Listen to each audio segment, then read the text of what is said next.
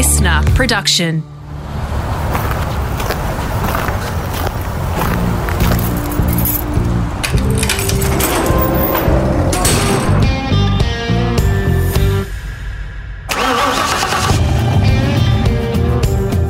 G'day, it's Rusty here, all set for part two of my podcast with Motorsport Australia CEO Eugene Arocca. Now, if you've turned to this page of the supplementary regulations and you haven't heard part one, head back to the Rusty's Garage Library and fire it up. From early life in Melbourne, the hard work ethic ingrained in him from family to taking on Dame Edna in a legal battle. That's quite a yarn. And how he did something I greatly admire finding work in a game you love, in his case, the AFL, and how a social media DM sparked a career change into motorsport. We begin part two with the bold rebrand that, in the broader community and sporting landscape, made perfect sense. But it meant letting go of the name CAMS, the Confederation of Australian Motorsport, that had been around for decades.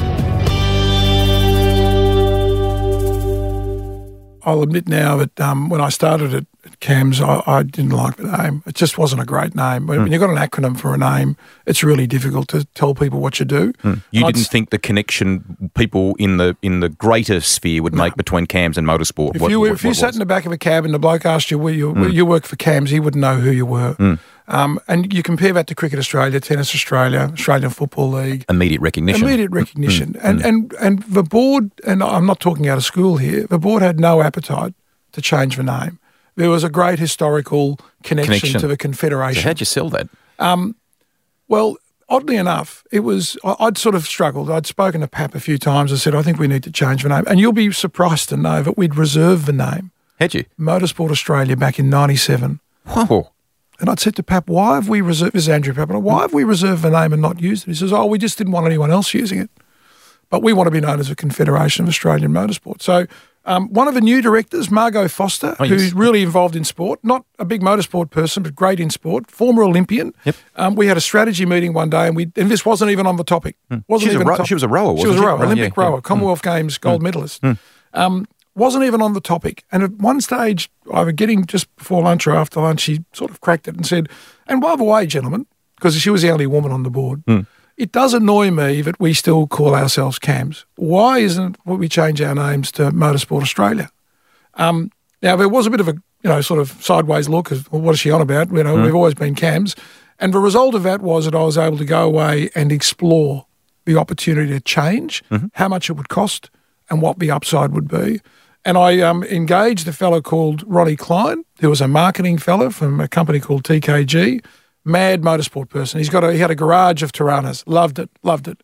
And Ronnie understood what we were and who we are.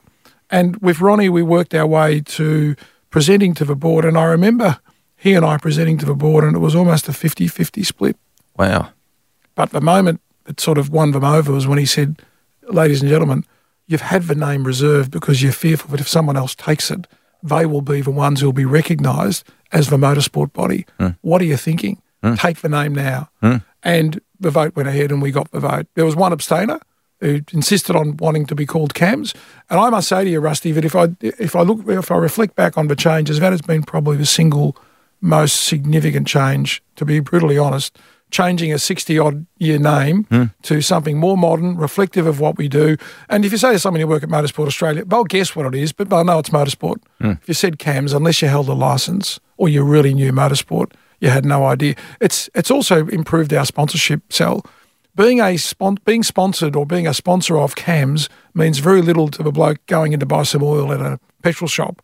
Being sponsored by Motorsport Australia or being you know having sponsored Motorsport mm. Australia has a much bigger connection. So it's no accident that Supercheap and Bursons and Shannons have been big connectors for us because of that Motorsport Australia name in part, but also because we've got this wonderful cohort of mad and passionate officials and drivers mm. who spend a lot of money in this business. Mm.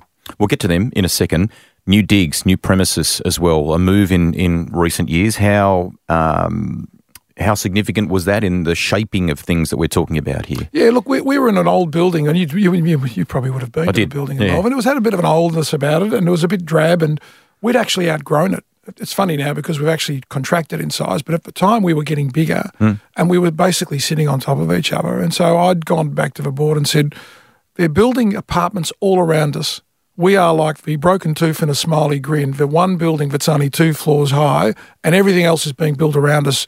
And this is prime real estate. So we went to the board and said, you know, we paid about 1.9 for this block. I reckon we can sell it for eight, and then we can find ourselves something bigger, more more impressive, um, and more modern. And lo and behold, um, we managed to get. I think we sold it for 8.25 or thereabouts, which is a fantastic price, great return, tax free because we're a not for profit body. And we went and bought um, Canterbury Road. Um, it was a 50 year old building, solid as a rock, needed to be refurbished. We bought it for about 6.75, spent about two and a half, and now we've got this magnificent building, which you've been to Yes. a number of times. Um, but I think it also happened around the same time as we changed our name to Motorsport Australia. Um, you know, we've got flags out the front, we've got a pretty good car park. It's a pretty impressive building. It stands for something. And I think that that has also been a pretty important change for us. It's a modern building, it's sustainable. You know, we're going to get some solar panels on the roof eventually. Um, we are really committed to making sure that um, it's a good place for our employees to be, um, even post pandemic, but also that it, it, it represents a really good statement of who we are. And lots of great reflections as you walk the corridors of some of the champions in the various Yeah. different sports that, that we cover, which is great too. People listening, w- before we um, we started recording today, we shot the breeze a little bit about um, some of the stats, I guess you could say, around around licensing and, and memberships and so on.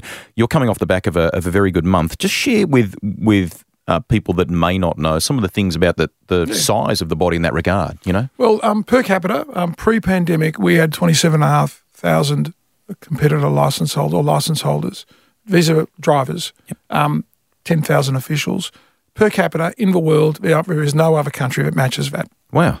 Uh, you might look at Japan, which has got 69,000 on a population of 120 million. Per capita, 27,500 for a population of 25 million. We digest motorsport more than any other country. So it's in our DNA. Um, secondly, uh, in the pandemic, because we are an events driven business or sport, um, we dropped from 27.5 to 20. We lost in the space of 12 months. And we had lockdowns, if you remember. Yes. Um, and so it really took we took a hit, a big hit. But um, since the pandemic is finished, we say it's not quite over, but it's we're getting out of lockdowns. The numbers have climbed back up to twenty three thousand fairly quickly, and it, and people renew on li- on anniversaries. So there's still a big cohort of people that over the next six months are going to increase are going to get back involved in the sport. And in January, February, March of this year, we've had our biggest quarter.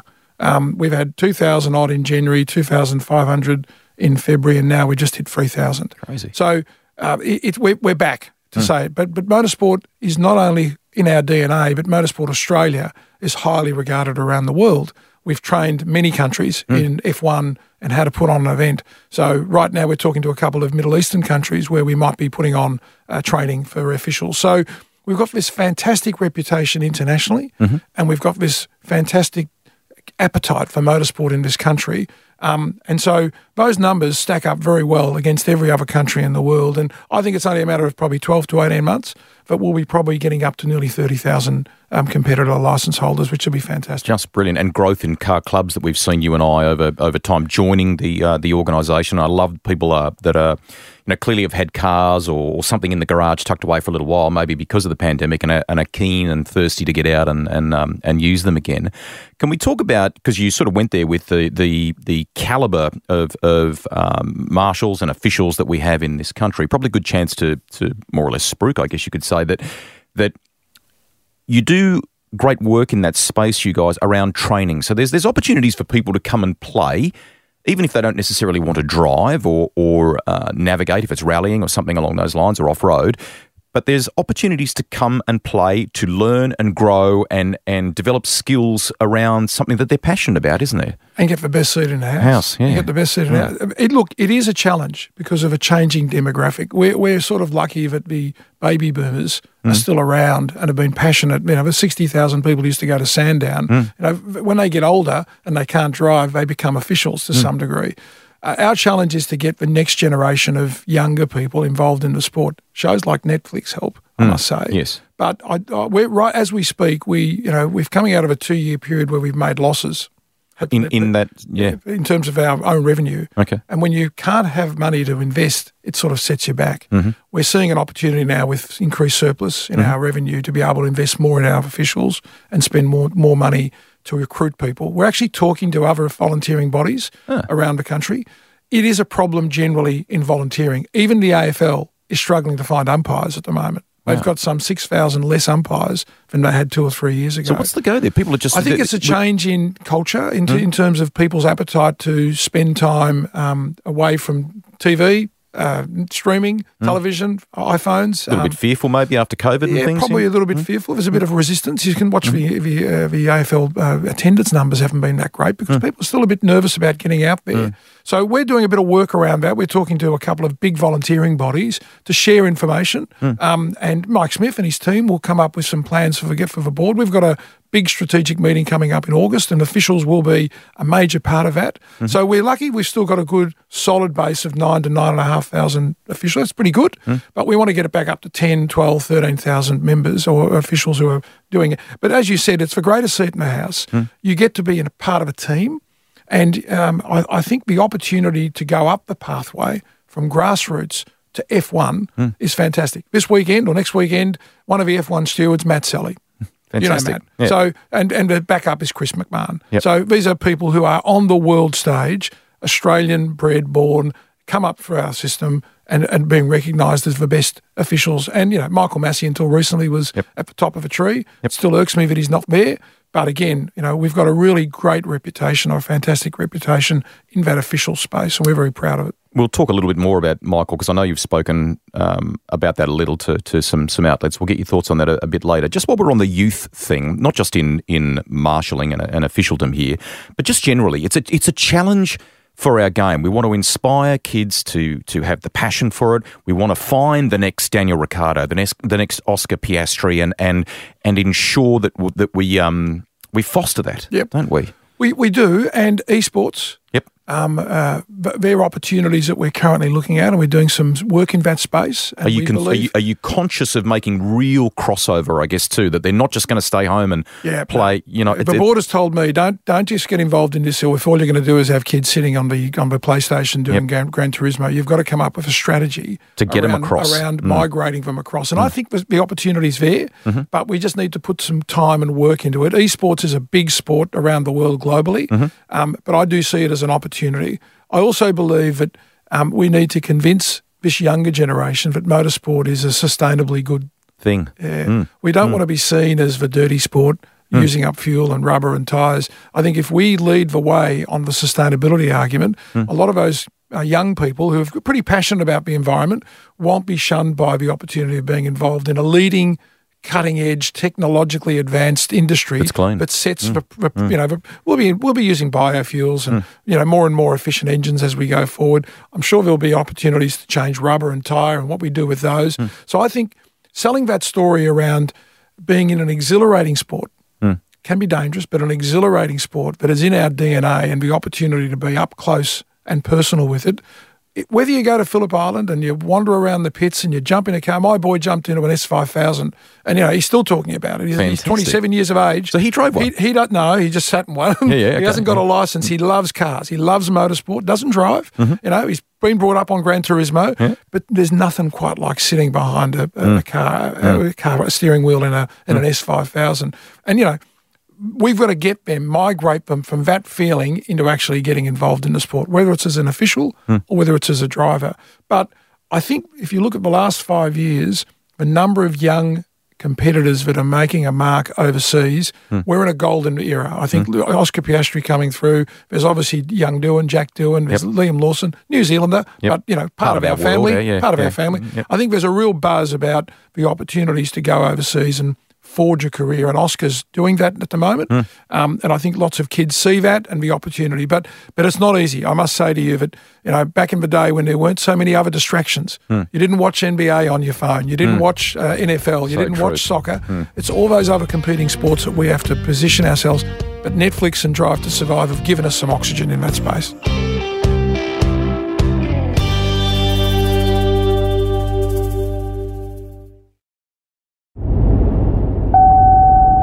There's some exciting names coming up on Rusty's Garage. Stay tuned and follow Rusty on social media to hear all the latest from the garage. Vroom, vroom, vroom.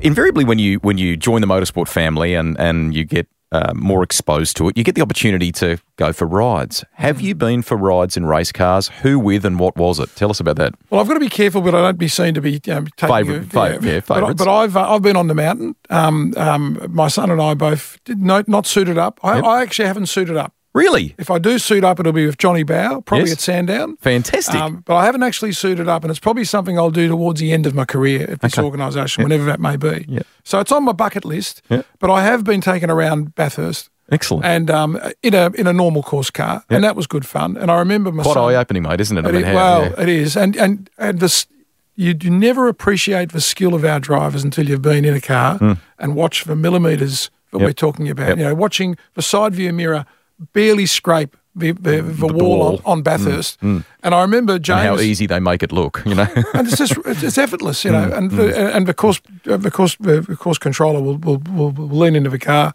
and say to the driver, "60 percent, fellas." uh, that doesn't happen. Trust me, it doesn't happen. But I remember James was in the car behind me with DJ Hmm. Dick Johnson, and he um he hadn't been on the mountain, hadn't been at 200 plus, and jo- at one stage, Jono. Turned around with one steer, one hand on the steering wheel down Conrod Shot. Hey boys, how good is this, hey? And they're like this, frozen. So it's um, I would strongly urge and recommend Hmm. anyone if they get the chance to get in a course car, get in a safety car, Experience get in a car, Mm, experience, experience it. it because Mm. it does, it does, re- and I've only had a taste of it, not a real.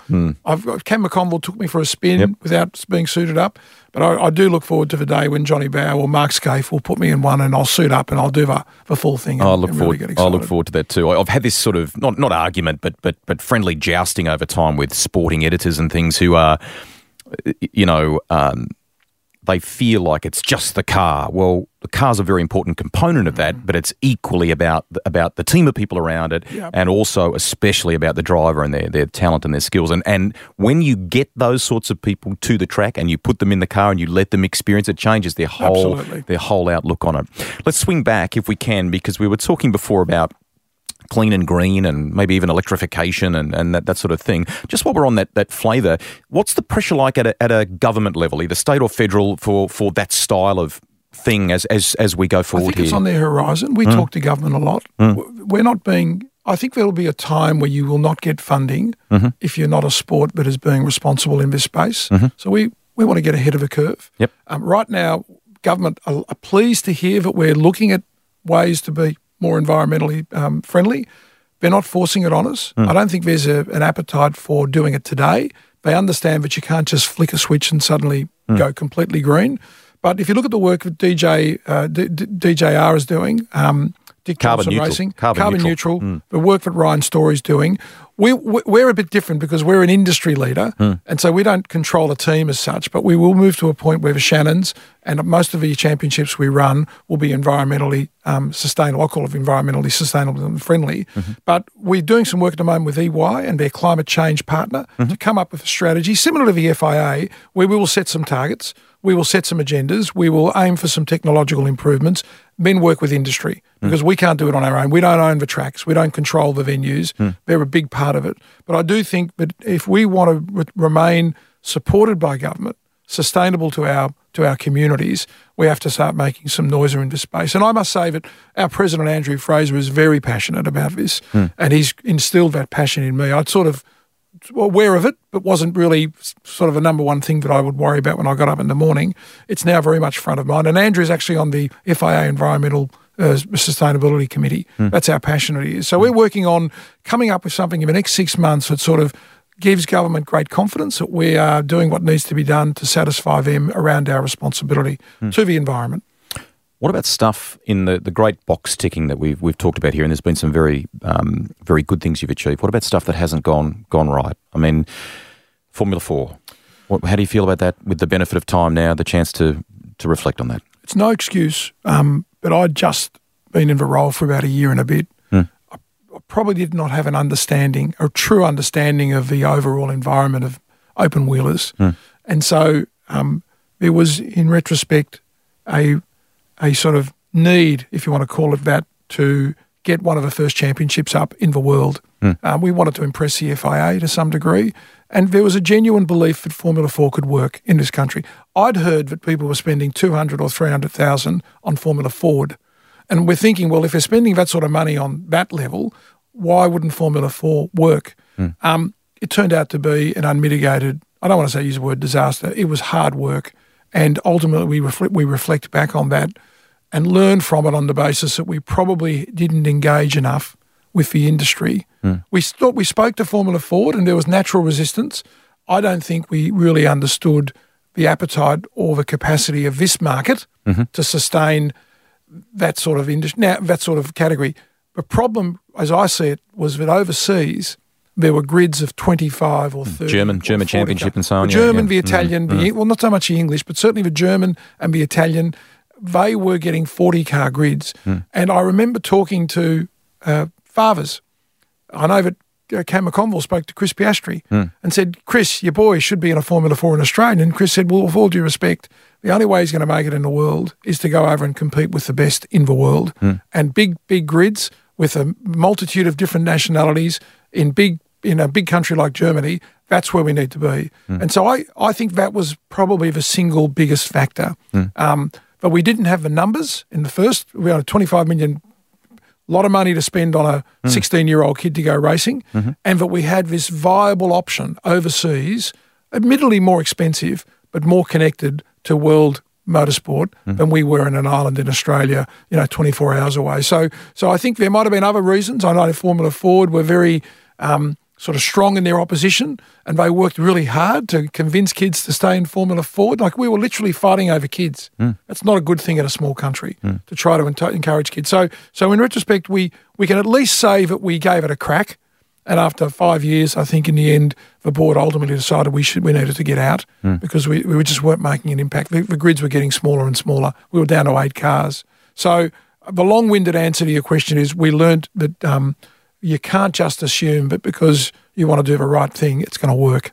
Um, it, just didn't. It, it probably also, um, in the, the learnings of things, shone a little bit of a light on the balance that you need with the mothership, which is the FIA, the international governing body, and then what works in our region, in, in the Tasman region. And look, it, it, it is a disadvantage being 24 hours away from uh, you know where motorsport really operates. I mean, all the F1 teams are in England or in or in uh, or in Europe. Um, we are a, a, a long way away, and we are competing against uh, an area where people can move around freely uh, within five hours, go from country to country to country. And we're sitting out here where you take five hours to go from state to state. That is a sobering reminder that um, there is something you need to factor in when you're trying to connect to the world. Um, and so we were motivated by good. We felt that the best pathway would be Formula Four to get kids overseas. We miscalculated the importance of being overseas first for kids, young kids, to start at that level rather than go to that level. Um, and ultimately, I think 25 million person uh, country just didn't have the numbers to be able to sustain that on its own, factoring in that some kids would go overseas. Um, so ultimately, um, it was an expensive, uh, painful period for me as CEO. Um, it, it is something I don't I reflect on from time to time and consider it a failure of mine. Wow. But you've got to accept the responsibility. I'm still here as CEO, so mm. I've done a fair bit of other good stuff. I think in mm. general, or our team has. But I think going forward, we'll put a lot more thought into factoring in the fa- these these these learnings that mm. we've gotten from from Formula Four. Do you work well with other bodies? I mean, you, you, the, you immediately are the principal body we think of in relation to motorsport, but I mean, there's speedway, drag racing, and, and so on. and They all have their own challenges. Are, are there times where you have dialogue and, Oh, and regularly. I, I'm very close to Kelvin. Um, uh, he's a he's an old war we're horse. talking talking karting Kel- there, Kelvin yeah, O'Reilly? Kelvin O'Reilly. He's Yep. an old war horse. He's been around to back to the Tiga days. He, he knows more about motorsport than I could ever dream about. Um, Brett Stevens from ANDRA, of course, for drags, and we're now re-engaging with Speedway for a moment, for a period of time there. Because of our governance setup, we let Speedway go, but we talk, and Motorcycling Australia, we've got a f- really good bond with Pete Doyle from Motorsport, so from Motorcycling Australia. So we regularly meet. We've created a body called the Australian Motorsport Council, Fantastic. which is intended to be a lobbying body for sort of the FIA, FI, FIM related entities mm-hmm. as national sporting bodies. So we have a really good collegiate relationship with, in fact, they're going to be coming to our corporate marquee uh, some of them uh, for the Grand Prix. But it's an ongoing working relationship, particularly with karting. That's for, the, that's our sort of junior Auskick. That's for breeding ground, and so that's critical, I think. And what one of the hallmarks of our administration has been to reconnect and form friendships and relationships with stakeholders from venues, whether it's Sam Shahin, Tony Quinn, up to supercars, you know, Barclay Nettlefold. Yes. I happen to know who he was beforehand. He lives in Melbourne. We've already connected a number of times. New boss of Supercars. Shane Yep. and Shane Yep. Super. we- Yep. Mm. Shane's a great, a ripping bloke. We go back a few years. Australian Grand Prix Corporation. I was there yesterday with Westy. When I started, we were at loggerheads. We were not. We were not friends. I can Okay. promise you. We were. One of the first things the board said to me was, "Make friends with the AGPC." We're not friends Sort this. Yeah. and we have. And so one of the hallmarks of our administration has been to really relate to our stakeholders, engage with them, um, work cooperatively. I share a lot of our policies with Motorcycling Australia, karting. A lot of the work we've done, we Okay. share it and distribute it. It's, it's a really collegiate relationship because if, you, if you're not, uh, one thing I learned from footy, if you're not swimming in the one direction, you're just going to fall over. And that's from the coach, from the president, right down to the boot starter. And I think in this in this field, we've, we've really worked hard in that space. I'm glad you brought up footy again because there's been lots of great work by the ball codes in the areas of diversity, equality, uh, women's cricket, AFLW. Now, I reckon, um, without sort of using that, that motorsport term, pumping tyres and so on, I, I reckon that our work in this space, the women in motorsport within the Australian community, is world class. And is it recognised as such overseas? It is. Um, it's it's partly connected to the FIA. Girls Hmm. on Track um, is a fantastic program that um, you know we've got the minister, the federal minister for sport, is coming to the Grand Prix to go and have a look at Girls on Track. Terrific. And I'm going to try and take some money out of his pocket in the process. of course, you know it's funded by government. The Hmm. Victorian government gives us about seventy-five to hundred thousand a year. That's just on Girls on Track plus Ricardo's races. We're really proud of Girls on Track because we've now got it in every state. We'd love to do it on a more regular basis in every state, and we just need money because, as you know, Rusty, it's not easy to um, get access to venues, get access to tracks uh, in a race environment, in a race day. But the work that um, you know, Triple Eight, Jess Dane, fantastic, Nadine Armstrong, these wonderful women have stepped up to help us out, and I think it's a world class program because it involves not just being a driver, No, correct. uh, engineer, mechanic, journalism, sponsorship, the whole gamut of what could be involved in a sporting environment. And you get to do it in a place like the Grand Prix. And so we've got 40 young women who'll be coming to the Grand Prix. There'll be a lunch where some heavy hitters within the uh, motorsport world who are women will be attending. And I think it just is a great story for us to tell government. And I know that by the end of this year, I'm confident we'll be getting more funding from various state governments and the federal government um, al- along the path of generating interest for more girls and women to get involved in the sport. We have some great leaders, I think is, is Yeah. the word for it in, in that space, great role models. Tim Schenken. He called man. time on a brilliant career as V8 Supercars race director. He's in our podcast library because he's raced in, in Formula One and more very successfully. He's still working with Motorsport Australia. Is that Well, right? Well, yeah, we've got a deal, uh, Tim and I, um, uh, and it's I. I Is this a lunch? This a lunch handshake deal? Yeah, one of those. I remember when I started, he was really nervous about me. Really? really nervous about me. Oh yeah, I, he confessed later that he thought his card would be marked, but I'd be brought in to basically, you know, move him on because he's done the job for a long time. Yeah. And I assured him, I said from day one, I said, I don't know, I don't, I don't know who you are, Tim, to be brutally honest. I know of you, but I've Mm. never met you. And Greg Swan had mentioned him to me. Mm-hmm. He said, Tim's a good bloke. I said, as far as I'm concerned, as long as you're able to do the job, you can have the job. Mm. Um, I would like to think that there'll be a point in time when you'll come to me and say, I reckon it's time for me to do something else.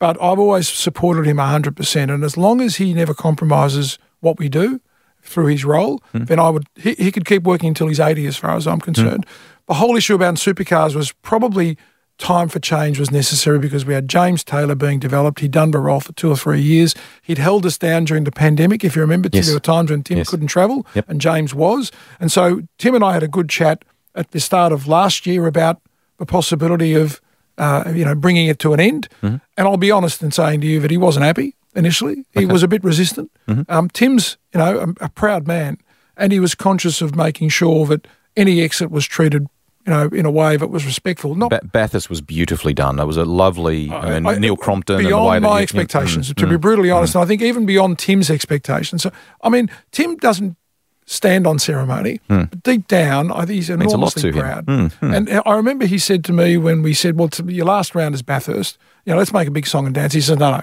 I'm not giving any speeches. In fact, he didn't. I'm not giving any speeches. I'm not. I don't want to be a part of any sort of big send off. Nothing on television. And but, but you know, it'll be my last round." I said, "Okay." And I'd also agreed to keep him on as a, as a- two days a week. He works for us, so he still comes in. Still annoys me on a Tuesday and spends half an hour talking to me about nothing. But um, we talked to supercars. Um, we spoke to Roland Dane, and I thought the the way it was handled and the and the really touching piece was when they gave him uh, the honour of being on the tower. Yes. You know, he later came back to me because I rang him, of course, and spoke to him, and I wasn't I wasn't able to be there.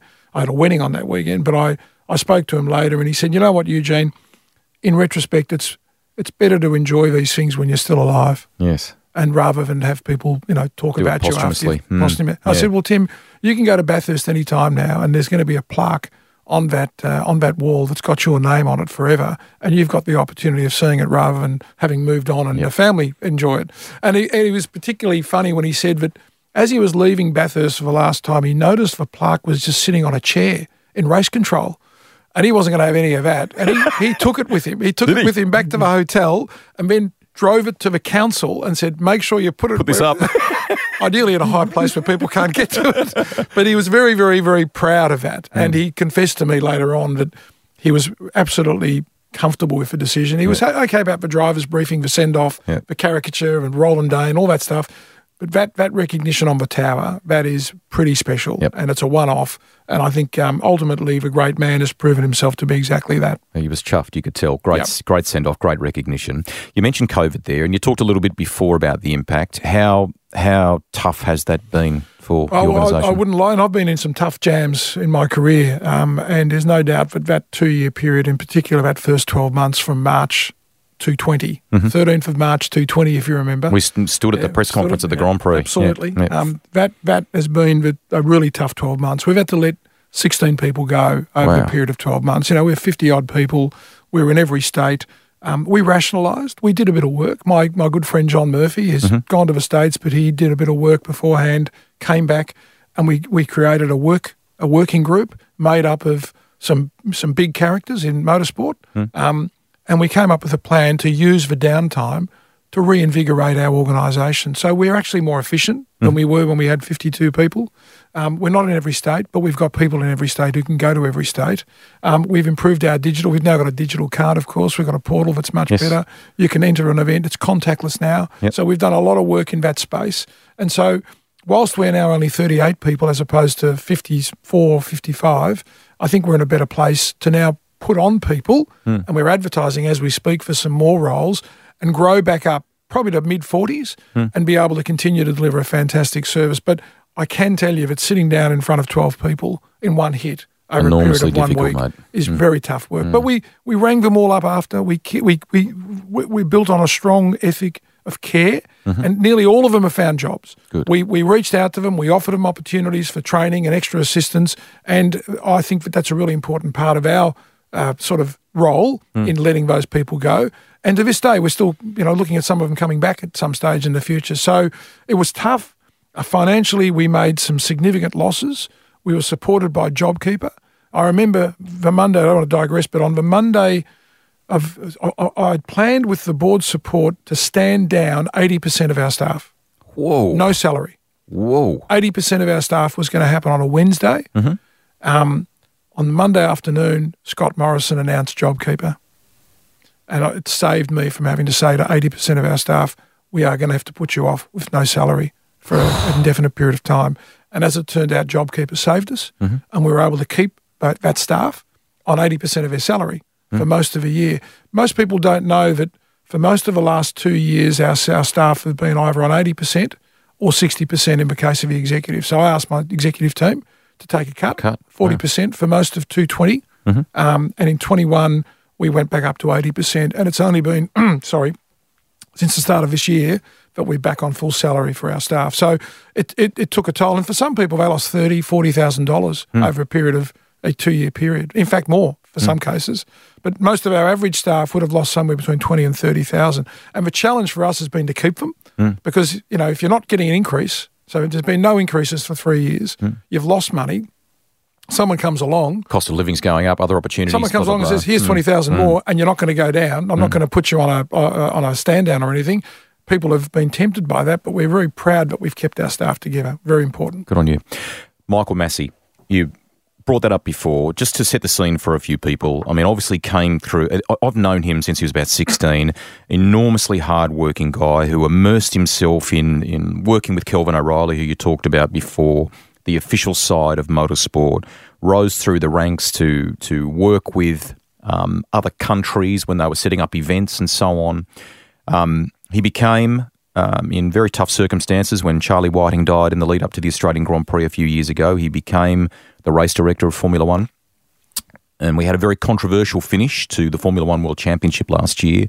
In the wake of all that, um, he's been he's been let go from that role.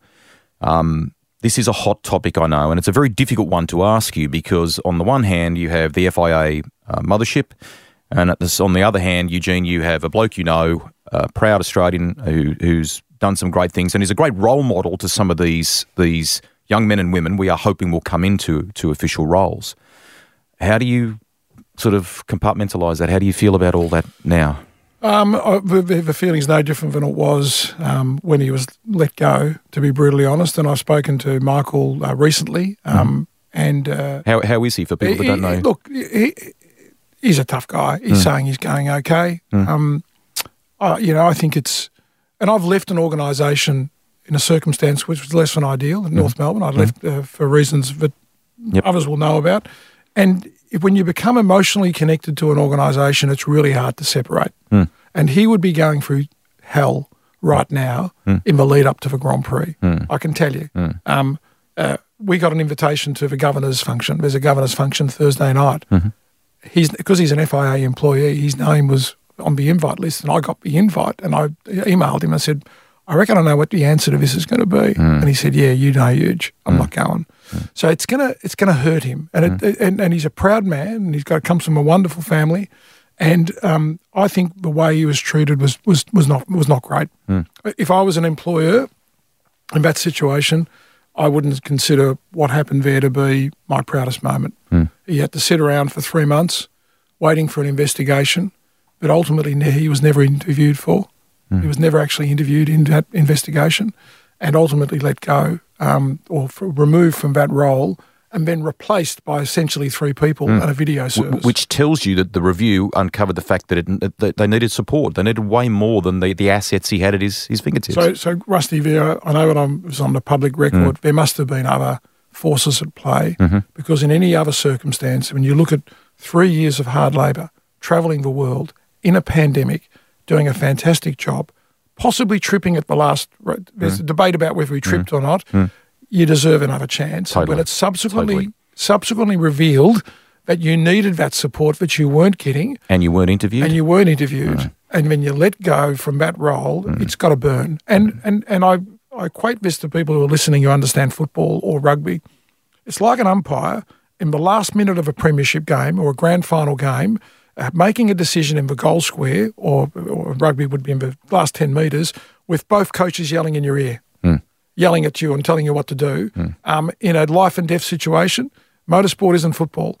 Actually, there's, there's, there's a dangerous sport. So you add that layer to it, and it's incomprehensible that he would then be let go as a result of what happened. And so, me, as putting aside I'm a friend, um, if he was my employee, I would have been a lot more engaged. I would have worked through why it happened, how it happened, and then found a solution because he is a talent. Yep. He is a talent. It's a loss, in and it's a loss to the FIA. Yep. It's a loss to Formula One. He'll pop up somewhere because Mm. he we love him in Australia. So he'll find when he's ready, when Mm. he comes back, he'll find somewhere to park.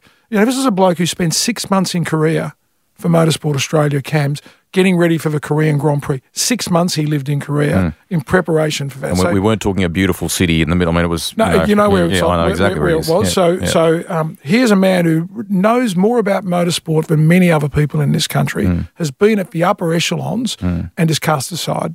And as far as I'm concerned, if he comes home to Australia, there are plenty of people lining up. I spoke to Skaife recently. Hmm. There are plenty of people lining up who put their arms around him and bring him into their organisation. Hmm. He has a lot to offer. Hmm. Everything from the sporting side to the safety side to the organisational side. You know, if we get a gig overseas, I'd be tapping him on the shoulder to say, "Do you want to go and lead us in the training of the officials for another Grand Prix?"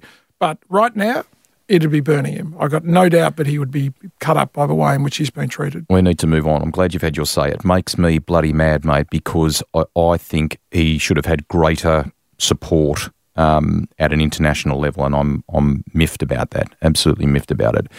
Sport has done some great things around um, prostate cancer awareness, for example, and encouraging testing and things like that in, in recent time. Motorsport Australia. Am I right in saying, mate, you've shared a little bit of your own journey in Yeah, relation I did, to I cancer? Did, um, yeah, I um, it was interesting that Crompo mentioned that one of the reasons he discovered what he had was because he went to do his medical for his license. For his license. Hmm. and that it happened to him. Yeah, I um, like every other fifty-year-old bloke, I just uh, you know didn't worry about going to the doctors on a. Actually, I went to the doctors on a regular basis, but for whatever reason, the doctor had never asked me about doing a, uh, a, Uh, bowel cancer. colonoscopy. Yeah, yeah. Colonoscopy, and I thought you know, and I'd got the pack. Mm-hmm. At- once you get to 50, you get a pack from the government every two years. And I put it aside and I ignored it. Um, and then when I was about 53 and a half, 54, I went to the doc and he just out of a blue said, Did you end up getting one of those packs from the government? I said, Oh, yeah, I did. Did you end up using it? I said, No. He says, Euge, is there a family history? I said, Well, not that I know of, but I know her mum had some issues with her stomach and whatnot. And he says, Well, you better, you better get, um, you better get a colonoscopy. And so, lo and behold, went in for a colonoscopy. Um, it was probably, I think it was around about August, because I normally go in and see him around my birthday, July. So I did the colonoscopy. It would have been about, it was, in fact, it was September. And uh, the doc said, um, we found three polyps. Um, uh, that's not unusual, he said. There's five mil, five mil, and a 10 mil one. Now we're talking tiny polyps. Um, we, we burnt them off. You should be okay. And I remember Jean Todt was in town. It was 214, and Jean Todt was in town, and he was at the RACV club, and we were going up to a function. And I was downstairs, believe it or not, in the lift lobby, and I got a phone call from the doc. And they don't muck around these docs. They said, I've got some bad news. I said, What? He says, Well, one of the polyps was malignant. And I said, Well, what does that mean? Didn't you get it out? He says, Well, no, I think we need to send her off to a specialist and have a look at it. And the long story short is that ultimately I had about a foot of my bowel cut out. Wow. Because what they did is they go into the space where the polyp was and they remove six inches either be side. safe, to be safe, They take mm. some lymph glands out, they test those. And so I um I was told that in September. And I said, Is there any I went and saw a specialist and the specialist said, I think you should do it. If you're 85, you probably wouldn't worry. Um, but I think you should do it at 54 years of age. So I went in. Um, but I said to him, um, Is there any urgency about this? He says, Oh, well, you wouldn't want to let it go more than three months. So I went to Bathurst. So I said, I want to go to Bathurst. So I think it was my first trip, or possibly my second time I've been to Bathurst. Went to Bathurst, enjoyed that. Went for the surgery in December. They cut out the foot um, of bowel. Um, and then I decided to share it publicly. And when I went public with it, and I said to men, you know, get out there, get the test done, get the colonoscopy, get all the blood tests, do what you have to do. And there's about three or four people that have come up to me since then and shaken my hand and said, you know what, I actually went and did, did that. Good. And I had the same surgery you did. If I'd have waited any longer, it could have been serious. So, so I, I consider myself extremely lucky. If I'd have gone another 12 months, it would have developed, developed into true bowel cancer. So it would have been the start of a cancer, but they nipped it in the bud. And as it turned out, I was very lucky. And I now get colonoscopies on a regular basis. Um, and I would urge anyone out there, anyone, it doesn't have to be necessarily old men like me, but anyone 50 or 45 and over, particularly if there's a family history, to get your colonoscopies done. Great work. Couple to finish, if we can.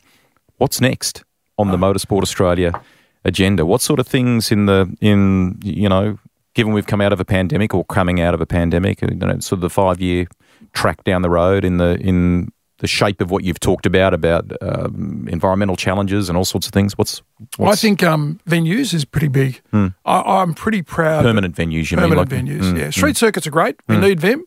But permanent venues, what we know drives our sport are venues. And our members have said to us repeatedly, if you build it, we will come. Hmm.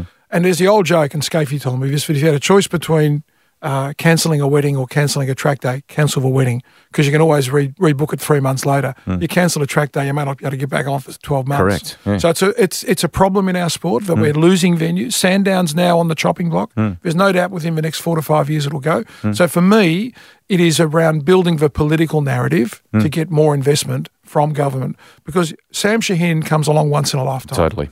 Yep. You're not going to get that mm. many. Or Tony Quinn. Mm. We're lucky enough to have Tony Quinn and Sam Shahin in this country who are investing, but we, we need more venues, and that's a priority. Mm. Um, we also need, as I mentioned already, some environmental focus and to set a plan Yep. for the industry, not for targets. Motorsport Australia, for the industry about how we're going to achieve that.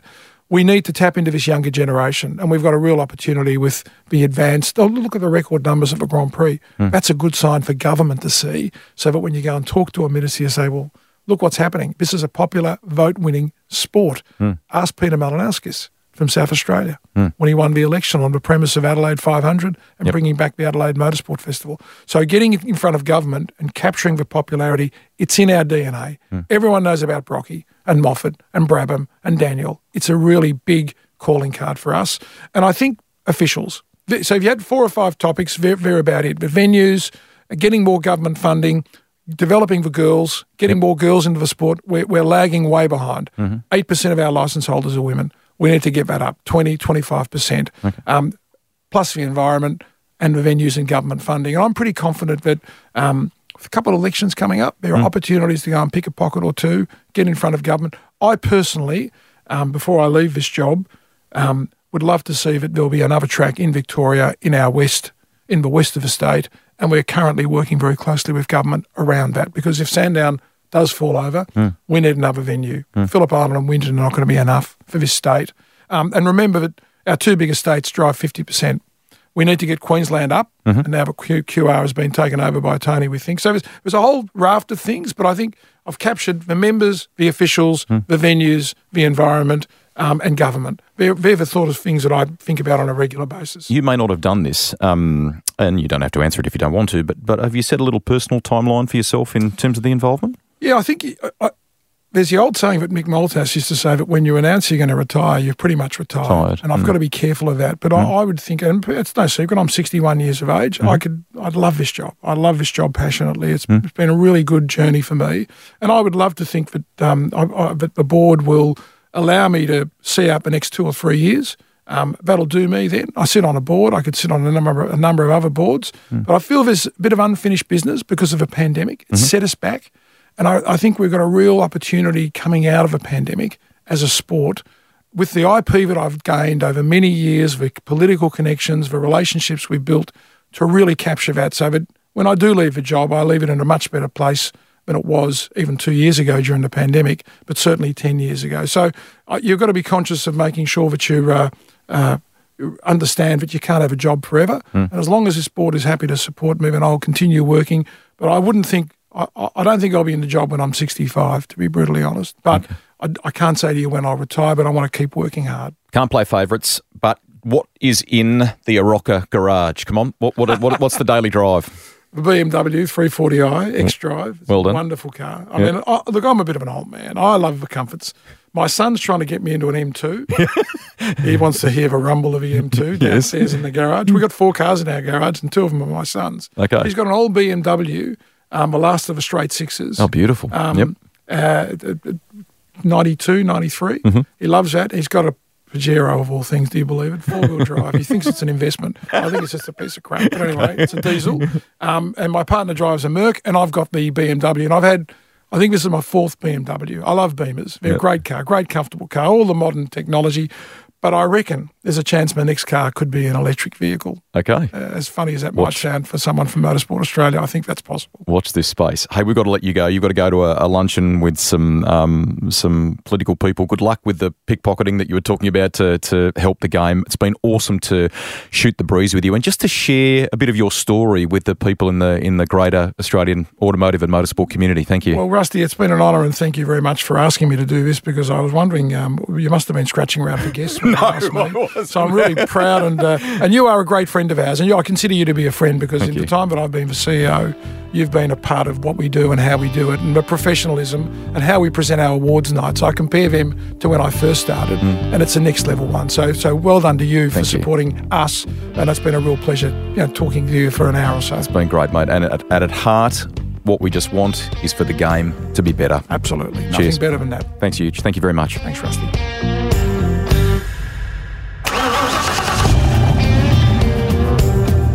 Rusty's Garage is written and presented by me, Greg Rust. Series editor and producer is Ed Gooden.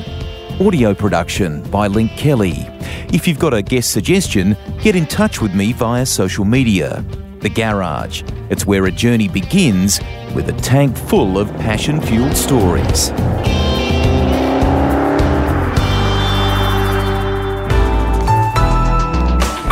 Listener.